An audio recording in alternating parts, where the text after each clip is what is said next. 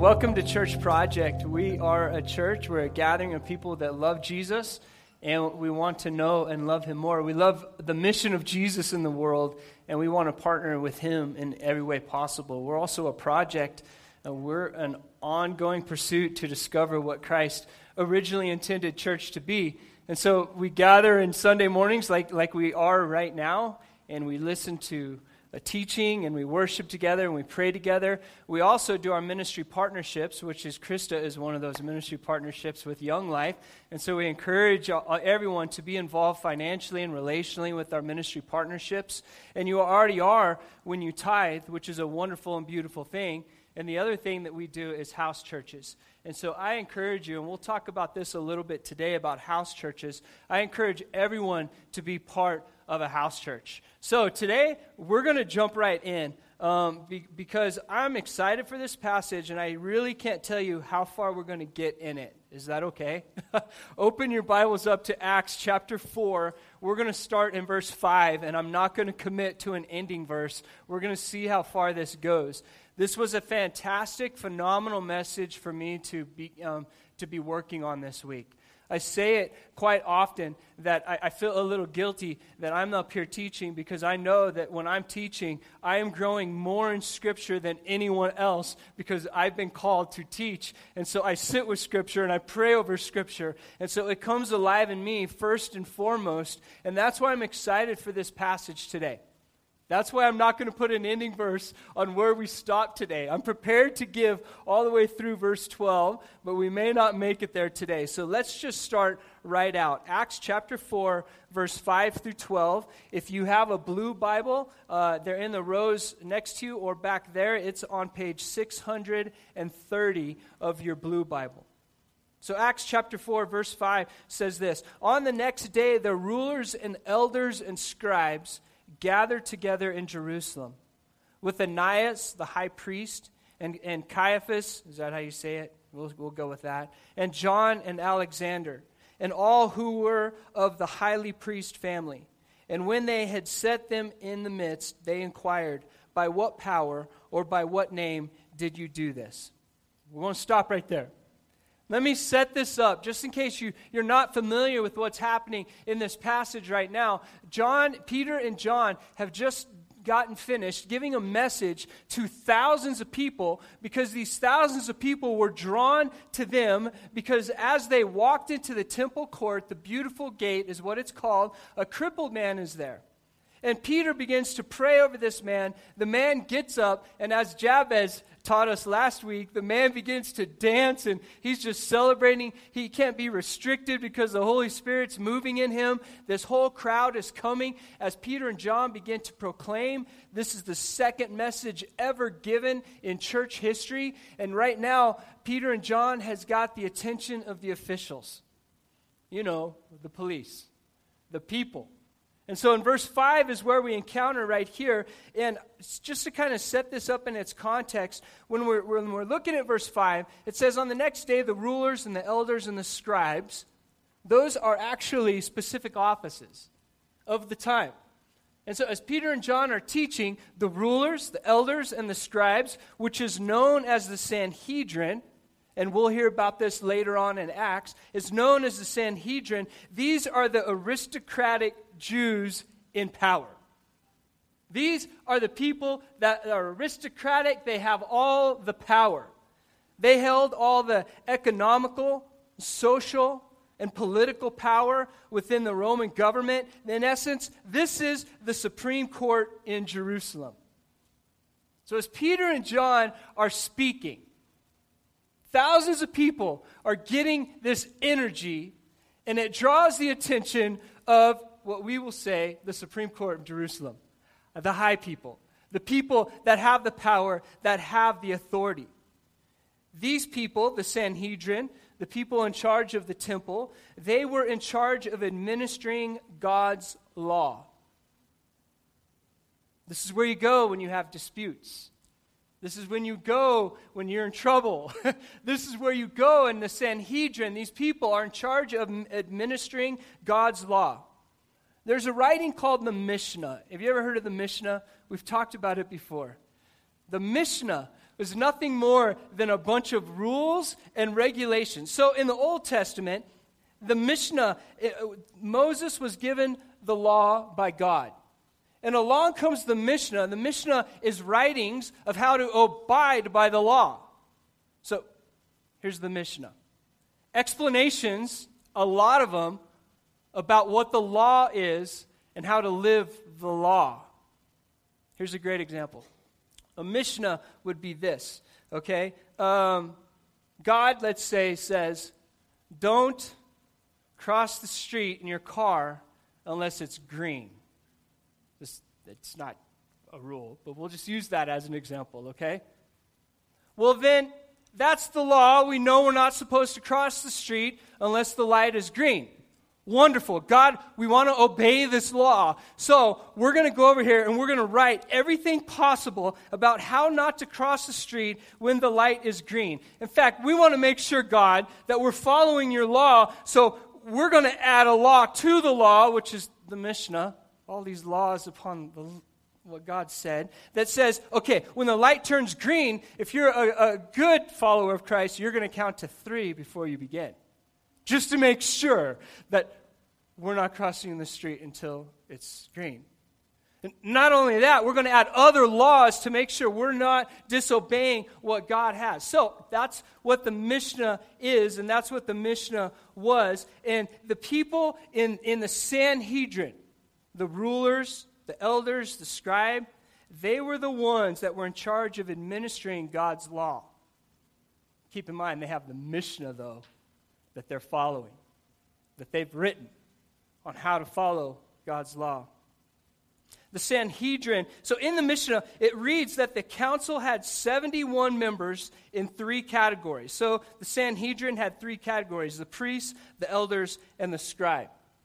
In order to be part of this Sanhedrin council, one had to have rabbinic learning, and to be Uh, to be part of this, you also had to be a true Israelite, of, of true Israelite descent. So in order to be on this Supreme Court that's administering God's law, you had to have rabbinic in you, training in you, and you had to be coming from a true um, ascent of the Israel Israelite. So this uprising that's happening right now, that's happening with Peter as he's talking, and five thousand plus people are gathering because a lame man walked. So when this happens, this uprising is happening, it's happening because there was a resurrection of Jesus. And this was threatening the power, a structure that the Sanhedrin had. Why were these leaders in the Sanhedrin, why were they so mad? Why wasn't this good news to them? Well, might I propose that one of the reasons it might not be good news to them is that, especially for their vocations, they have a challenge now. Something is happening that's stealing their power and their control, as they're the ones in charge of administering God's law. And so suddenly the leaders and the rulers of the temple begin to notice that a power shift is happening, and it's slipping out of their hands. They're losing power. They're losing control because of two men speaking. You see what's happening right here? You see what's happening? This is basically kind of a new version of the Tower of Babel. It's man trying to be God. And the leaders in charge, the Sanhedrin, it's man trying to be God. It's man trying to control the ways and say, I know God gave us these beautiful laws to follow, but we're going to create the Mishnah, and we're going to create all this other stuff that you have to follow. And when they're not following that, and now they're starting to lose the power, you can see how even their vocations are being challenged. What am I going to do if I no longer am the one in charge? So let's read this again. On the next day, their rulers and elders and scribes gathered together in Jerusalem with Ananias and the high priest and, and Caiaphas and John and Alexander and all who were in the high priest family. And when they had set them in the midst, they inquired, by what power or by what name did you do this? Look in verse in verse seven. The rulers, the elders, the scribes, they, they proudly asked, by what power or by what name did you do this? I just want to hit a pause and say, who cares? Who cares by what power? Right? Put yourself in that place. How would you respond if this morning you walked in to Church Project, Day Spring Christian Academy, and there's someone sitting at the door, then they've been sitting there for forty plus years, and they can't walk. And one of us comes in, we'll say Jay comes in, and prays for this person, and by the power of God and the prayer of Jay, this man walks up and begins to walk. No, not walk, dance. Right? How would you respond? I know as the, the ruler and leader of Church Project, my very last question would be, by whose authority did you do this?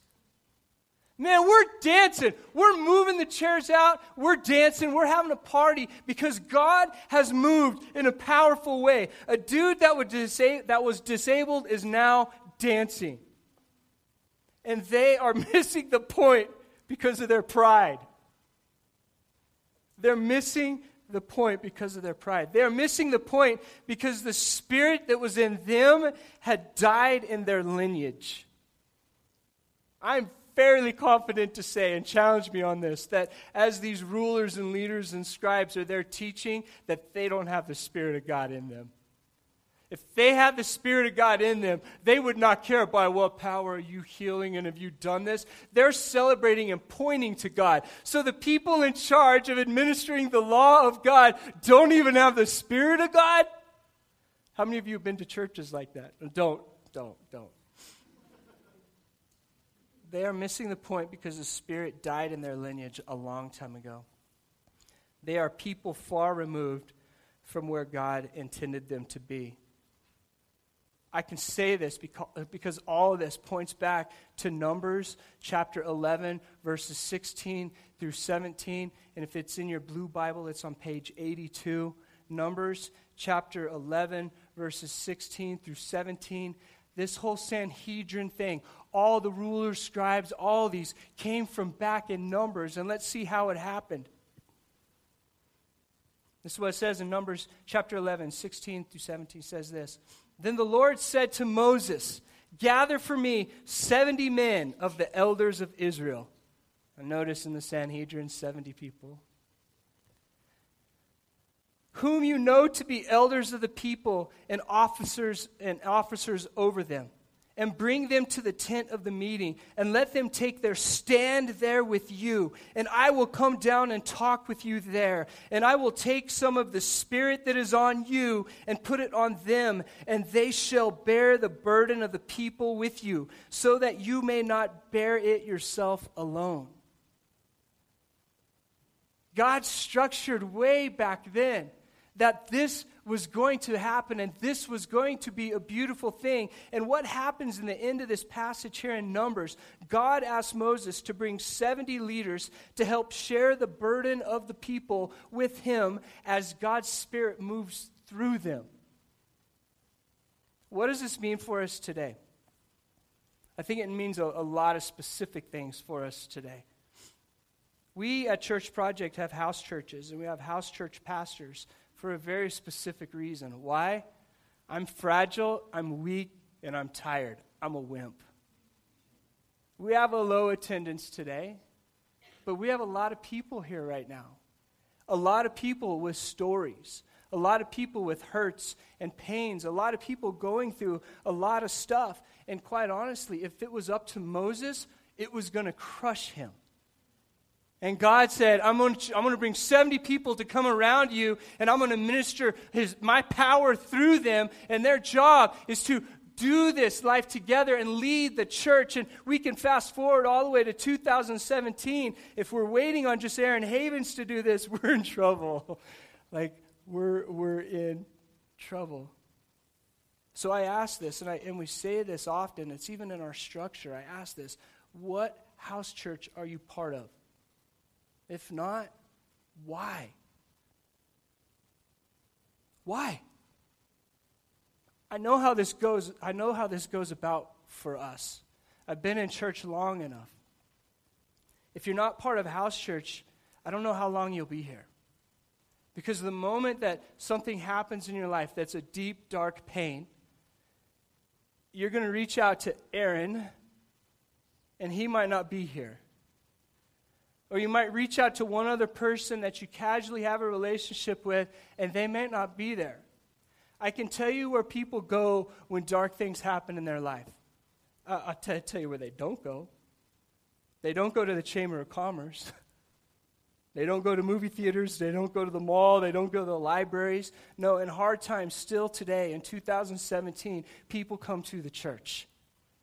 And if you're not invested in the church and in relationships with the church, then that means that you go to the website and you try to find my email or number because I'm the pastor. and, and, if, and if I don't meet with you, or you are mad at the church, then you're mad at Aaron, or you're mad at Moses, and you let it unleash, and you're not in relationship with people, and we've got a bad problem. God knew the structure. He knew what he was doing. He was saying, Moses, you can't do this alone. We are going to do something beautiful. We're going to structure this so it's God's people moving together. That happened back in Numbers. So you understand that? It happened because Moses was going to get crushed if he didn't do it this way. So I want to put that right here, that beautiful thought right here. We'll come back to that, okay? Because what I want to ask is, how do seventy people move from that to where they are in charge of killing Jesus?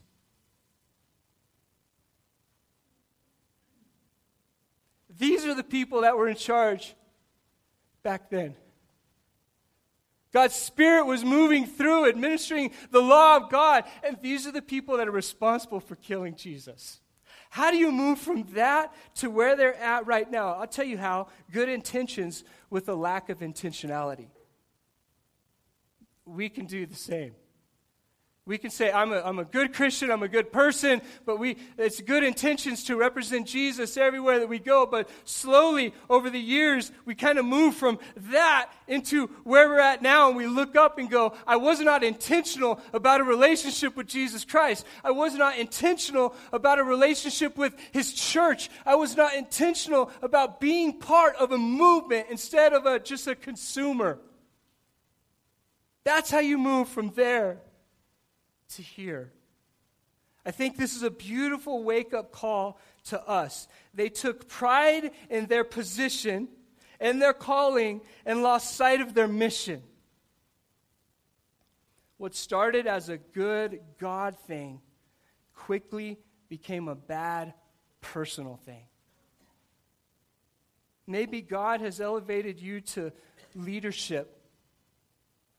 Don't make it about you. Don't make this life about you. I can look at this story, and I can look at how these men went from here to in charge of, actually responsible of killing Jesus, and I can see it in my life. How, how do we do this in our own lives? What has God given us that started really pure and really beautiful, only to find through time it became distorted and twisted? Are we living off of dead men and dead women's money? Are we living off of what happened back there in our life? Are we living off of the old things? Or daily, are we embracing God and saying, God, I want a new thing. I want you to move to me and me today, right now, like you did in me way back here then. Think how the story would be different if the seventy men that God said, I'm going to give a piece of my Spirit to, with Moses, to administer the law, to lead his people, if their heart would have stayed close to him through the years. Then a whole different story that we'd be reading today. Look in verse eight. But Peter, filled with the Holy Spirit, said to them, rulers of the people and elders. Okay, let's look at the time, decision time here. Let's let's let's talk through this, okay? Peter was filled with the Holy Spirit. That means the Holy Spirit had left the seventy sometimes in the past. Sometime from then till now, Peter's filled with the Holy Spirit, but the Spirit had left these seventy people sometimes in the past. And the thing that I think is so sad about this, if you do the timeline of the Bible, this is only five to six generations from here to here. Five, six, maybe seven, if they were unhealthy. Okay, that's not a long time. Five, six, seven generations of stories, and we no longer, there's stories that we're no longer telling of the freedom that happened back then. Okay. Slaves in bondage, set free. Isn't that a good story to tell? And in the biblical times, oral tradition is really all they had, stories to tell of the theology of God and how he was moving and, and what he had done in their lives. And, and they would build things to remember. Like, they didn't have Netflix to confuse them and distract them. They had a lot of time. They had a lot of campfire time. They had time together to tell stories. And somewhere along the five and six generations, they stopped telling the stories of how God had saved them and rescued them and set them free. And they end up here, forgetting where they came from. Church, don't get so caught up in today that you forget to train and pass down what is most important. I'm sure everybody had an excuse why they stopped telling the stories. They were too busy. They were running for office. Whatever it may be, I'm sure the moments of today was pressing in them so much that they were too tired to tell the generations behind them what God had done for their life. I'm sure they had wonderful excuses, but at the end of the day, they stopped telling the stories of God's greatness, and they found themselves right now in charge of killing Jesus. Don't get so caught up in today that you forget to train and pass down what is most important. I love our ministry partnerships, that especially the ones that are working with the, the young kids, the junior high and high school and college, and you're telling the stories. Thank you for telling the stories. I love seeing in here on Sunday mornings the people in, in little people in front of Jay just worshiping with Project Kids. I love telling the stories. I love passing it down. What's happening right now is Peter and John are telling a story.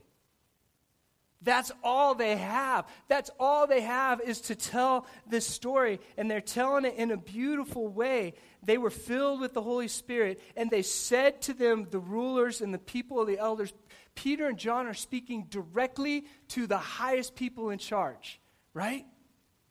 Well, in American culture, this is easy, because go west, young man. Take it. It's easy to look at authority and question authority and go, how would it ever? It's, it's easy in America. What about, example, how did America even happen? Like, we didn't like the game, so we took our ball, jumped the pond, and started our own country, right? That, I mean, that's, that's kind of in our culture. But if we go to any other culture where there's high respect and honor to elders and authorities, this carries intensified weight. How Peter and John are standing up. And they're speaking boldly the story that they can tell, that they've experienced. We can start off on the right path filled with purpose and power from God, and slowly erode into a self-guided, wandering isolationist. This is why it is important to continually be in God's Word, and in the counsel of many, and in relationships, so that we're reminded what it's about, and we share the stories along the way, and we mourn with each other when it's time to mourn, we celebrate with each other when it's time to celebrate, and we never forget where God has taken us from.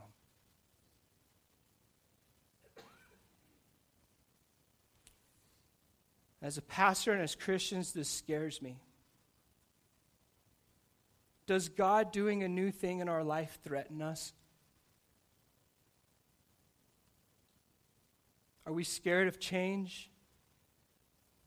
Do we think we know better than God? Remember when Christians back in the old days were dipped in oil and used as torches for Nero's social parties? Remember these stories? Remember how Christianity didn't die then? Can you look through history and see how Christianity has not died? How it's only gaining power and it's only moving forward? Why? Because Jesus' name will be known. God will be glorified. He's done doing the old things, and he's going to keep doing the new things with or without us. The problem is, if it's without us, we miss it along the way. Church, are we asking God for the fruits of the Spirit? And I'm going to end with this. Are we asking God for the fruits of the Spirit in Galatians five twenty-two?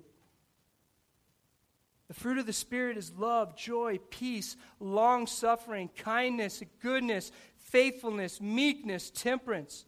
And as such and and and against such things there is no law. I think it's kind of interesting that he said against such things there is no law. The fruit of our spirit as Christians should be love. If there is even a hint of religiosity in us, it kills love. If there's even a hint of what these seventy people came to do the Mishnah and to obey and stop telling the stories, and they get here and they say, do this, do this, do this. If there's any of that, even a hint of religiosity in us, it kills love in us completely. There's no fruit of the Spirit in us. Even a hint of proudly judging others kills the Spirit. I once tried to be the Holy Spirit, and I was terrible at it. Imagine if you've ever tried to be the Holy Spirit in someone else's life. You've been terrible at it as well. Okay, let's stop right there. Is that is that good? I'm going to pick this up again tomorrow, because I could go for another thirty minutes, and we won't do that. I'm hoping today what we're getting is we're getting at how to look at Scripture and really to go at it and to ask some brilliant questions and see what God has done through time with this beautiful message of freedom. That if along the way we distort the message, we're going to look up only five, six generations from now, five, six days from now, and we're going to be so off target it's not even funny. We've made it about us and not about God. We've missed the miracles in our life because we want to know by whose power, whose authority are you doing this? We stopped celebrating crippled man dancing. We stop celebrating the miracles in our life, which if you're having a problem seeing miracles in your life, take a deep breath and start there. We each have incredible stories of how we've been set free, of how he loves us, of how he's killing re- religiosity in us. Are we going to embrace that relationship? Or are we proudly going to take our position to be authority givers of the word? God, I want to pray for us today.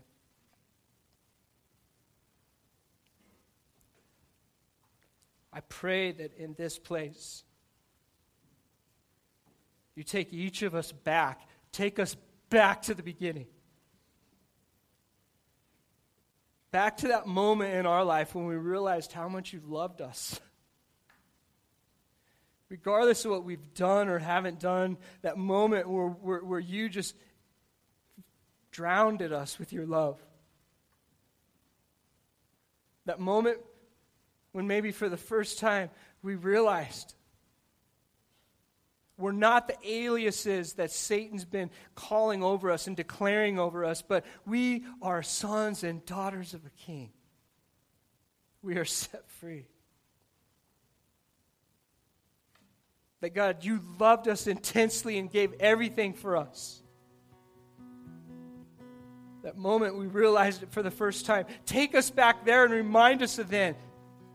Remind us of what that was like. And God, I pray for your people. I pray for me. I pray for us in this room and anyone listening to this. That God, if we've moved away from your heart at all from that moment till now, would you please break our heart? Would we be a people that would return back to your heart? And that God, if, if we've been trying to live life on our own and, and pride has been entering in, please break our heart. Take us back to your heart, God. And if, God, along the way, people have been declaring bad things over us and yelling at us and telling us how we uh, don't amount to whatever it may be, or we're not following your laws in the Mishnah, God, please break our heart to return back to you, to listen to you. May we find our identity in you. May all this be about you. And God, tomorrow morning and this afternoon,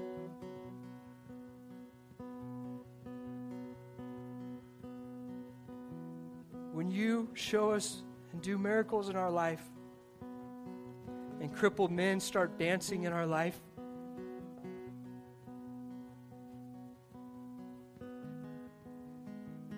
may we not care how it happened.